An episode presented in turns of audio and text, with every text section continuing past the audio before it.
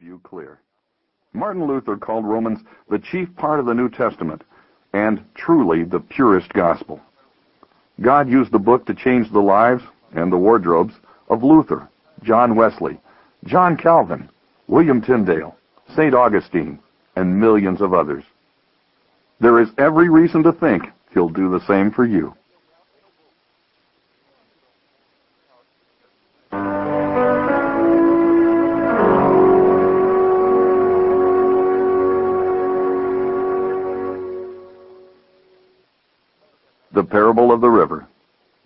Once there were five sons who lived in a mountain castle with their father.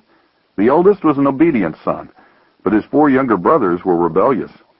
Their father had warned them of the river, but they had not listened. He begged them to stay clear of the bank lest they be swept downstream, but the river's lure was too strong. Each day, the four rebellious brothers ventured closer and closer until one son dared to reach in and feel the waters. Hold my hand so I won't fall in, he said, and his brothers did. But when he touched the water, the current yanked him and the other three into the rapids and rolled them down the river. Over the rocks they bounced, through the channels they roared, on the swells they rode. Their cries for help were lost in the rage of the river. Though they fought to gain their balance, they were powerless against the strength of the current. After hours of struggle, they surrendered to the pull of the river. The waters finally dumped them on the bank in a strange land in a distant country, in a barren place. Savage people dwelt in the land. It was not safe like their home. Cold winds chilled the land. It was not warm like their home. Rugged mountains marked the land. It was not inviting like their home. Though they did not know where they were, of one fact they were sure.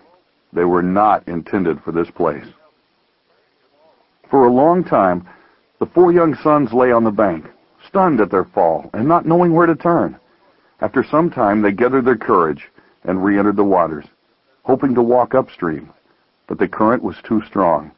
They attempted to walk along the river's edge, but the terrain was too steep. They considered climbing the mountains, but the peaks were too high. Besides, they didn't know the way.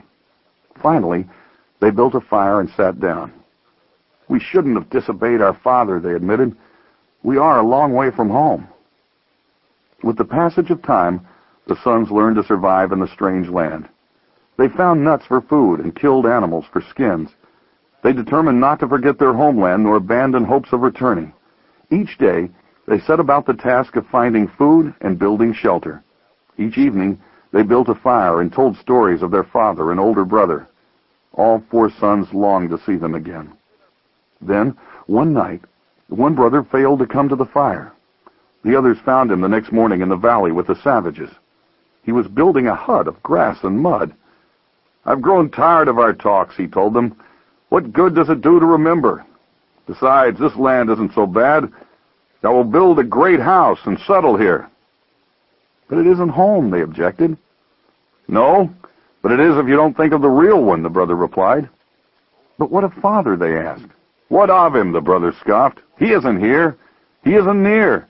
Am I to spend forever awaiting his arrival? I'm making new friends. I'm learning new ways. If he comes, he comes. But I'm not holding my breath. And so the other three left their hut-building brother and walked away. They continued to meet around the fire, speaking of home and dreaming of their return. Some days later, a second brother failed to appear at the campfire. The next morning, his siblings found him on a hillside, staring at the hut of his brother. How disgusting, he told them as they approached. Our brother is an utter failure, an insult to our family name. Can you imagine a more despicable deed? Building a hut and forgetting our father? What he's doing is wrong, agreed the youngest. But what we did was wrong as well. We disobeyed. We touched the river. We ignored our father's warnings. Well, we may have made a mistake or two, but compared to the sleeves in the hut, we are saints, the second brother said. Father will dismiss our sin and punish him. Come, urged his two brothers. Return to the fire with us. No, he replied. I think I'll keep an eye on our brother.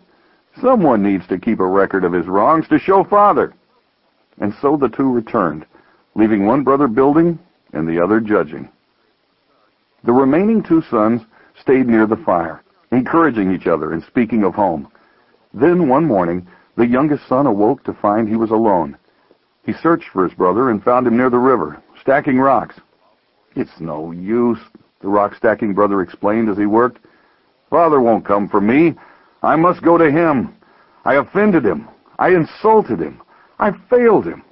There is only one option. I will build a path back up the river and walk into our Father's presence. Rock upon rock I will stack until I have enough rocks to travel upstream to the castle. When he sees how hard I've worked and how diligent I've been, he will have no choice but to open the door and let me into his house. The youngest brother watched as his sibling piled the rocks, and he did not know what to say. He returned to sit by the fire, alone. One morning, he heard a familiar voice behind him saying, Father has sent me to bring you home. The youngest lifted his eyes to see the face of his oldest brother. You've come for us, he shouted. For a long time the two embraced. And your brothers? the eldest finally asked. One has made a home here, the youngest brother said. Another is watching him. The third is building a path up the river. And so the firstborn son set out to find his siblings. He went first to the thatched hut in the valley. Go away, stranger, screamed the hut-building brother through the window. You're not welcome here. I've come to take you home, the eldest brother said gently. You have not. You've come to take my mansion, the hut builder screamed. This is no mansion, Firstborn countered. This is a hut. It is too a mansion, the finest in the lowlands. I built it with my own hands. Now, go away. You cannot have my mansion. Then the eldest asked, Don't you remember the house of your father? I have no father, the brother replied. You were born in a castle, in a distant land where the air is warm and the fruit is plentiful. You disobeyed your father and ended up in this strange land. I have come to take you home, the firstborn said. The brother peered through the window at firstborn, as if recognizing a face he had remembered in a dream. But the pause was brief, for suddenly the savages in the house filled the window as well. Go away, intruder, they demanded. This is not your home. You are right, responded the firstborn son, but neither is it his. The eyes of the two brothers met again. Once more the hut-building brother felt a tug at his heart, but the savages had won his trust. He just wants your mansion, they cried. Send him away! And so he did. Firstborn sought the next brother. He didn't have to walk far. On the hillside near the hut, within eyesight of the savages, sat the fault-finding son. When he saw Firstborn approaching, he shouted, How good that you are here to behold the son of our brother! Are you aware that he's turned his back on the castle? Are you aware that he never speaks of home? I knew you would come. I have kept careful account of his deeds. Punish him. I will applaud your anger. He deserves it. Deal with the sins of our brother. Firstborn spoke softly. We need to deal with your sins first. My sins? Yes, you disobeyed father. The son smirked and slapped at the air. My sins are nothing. There is the sinner, he claimed, pointing to the hut. Let me tell you of the savages who stay there. I'd rather you tell me about yourself, the oldest interrupted. Don't worry about me. Let me show you who needs help, he said, running toward the hut. Come, we'll peek in the windows. He never sees me. Let's go together. The son was at the hut before he noticed that Firstborn hadn't followed him. Next, the eldest son walked to the river. There he found the last brother, knee-deep in the water, stacking rocks. Father has sent me to take you home, he said. The brother never looked up. I can't talk now, my friend. I must work. Father knows you have fallen, but he will forgive you, Firstborn said. He may, the brother interrupted, struggling to keep his balance against the current. But I have to get to the castle first. I must build a pathway up the river. First I will show him that I am worthy. Then I will ask for his mercy. He has already given you his mercy, Firstborn told him. I will carry you up the river. You will never be able to build a pathway. The river is too long. The task is too great for your hands. Father has sent me to carry you home.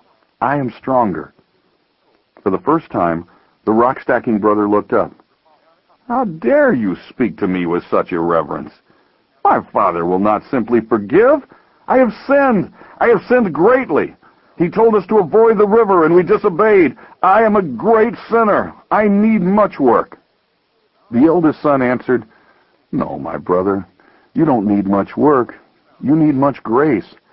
The distance between you and our father's house is too great. You haven't enough strength nor the stones to build the road. That is why our father sent me. He wants me to carry you home. Are you saying I can't do it? The rock-stacking brother asked incredulously. Are you saying I'm not strong enough? Look at my work. Look at my rocks. Already I can walk five steps. But you have five million to go. The younger brother looked at Firstborn with anger. I know who you are. You are the voice of evil. You're trying to seduce me from my holy work. Get behind me, you serpent! He hurled at Firstborn the rock he was about to place in the river. Heretic! screamed the rock stacker. Leave this land! You can't stop me!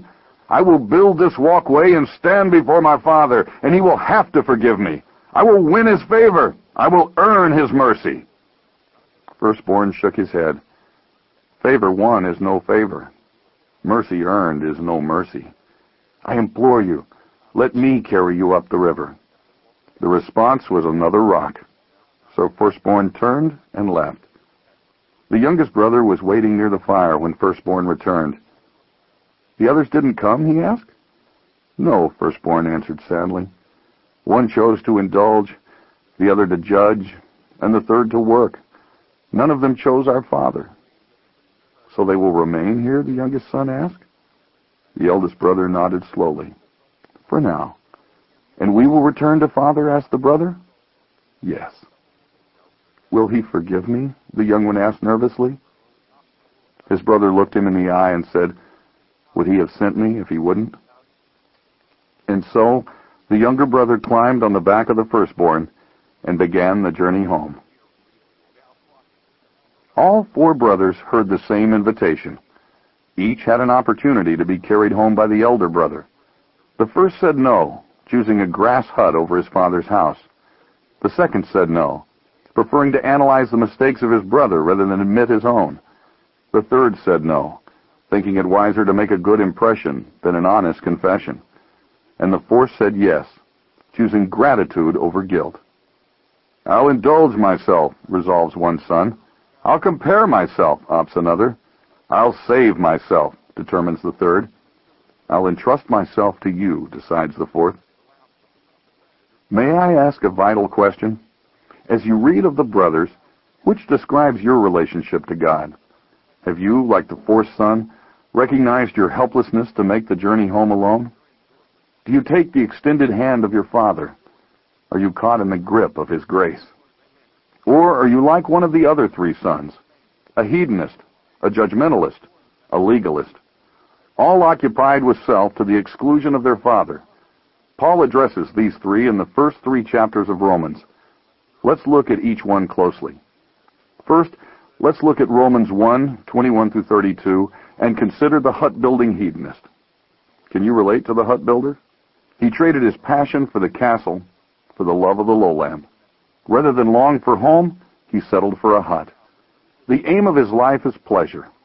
Such is the definition of hedonism, and such is the practice of this son. The hedonist navigates his life as if there is no father in his past, present, or future. There may have been, somewhere in the somewhat distant past, a once upon a time father, but as far as the here and now, the son will live without him. There may be, in the faraway future, a father who comes and claims him, but as for today, the son will forge out his life on his own. Rather than seize the future, he's content to seize the day. Paul had such a person in mind when he said in Romans 1:23 and 25, they traded the glory of God, who lives forever, for the worship of idols, made to look like earthly people, birds, animals, and snakes. They worshipped and served what had been created instead of the God who created these things. Hedonists make poor swaps. They trade mansions for huts and their brother for a stranger. They exchange their father's house for a hillside ghetto and send his son away. Now let's turn to Romans 2, 1 through 11, and consider the fault-finding judgmentalist. The approach of the second brother was simple. Why deal with my mistakes when I can focus on the mistakes of others? He is a judgmentalist, believing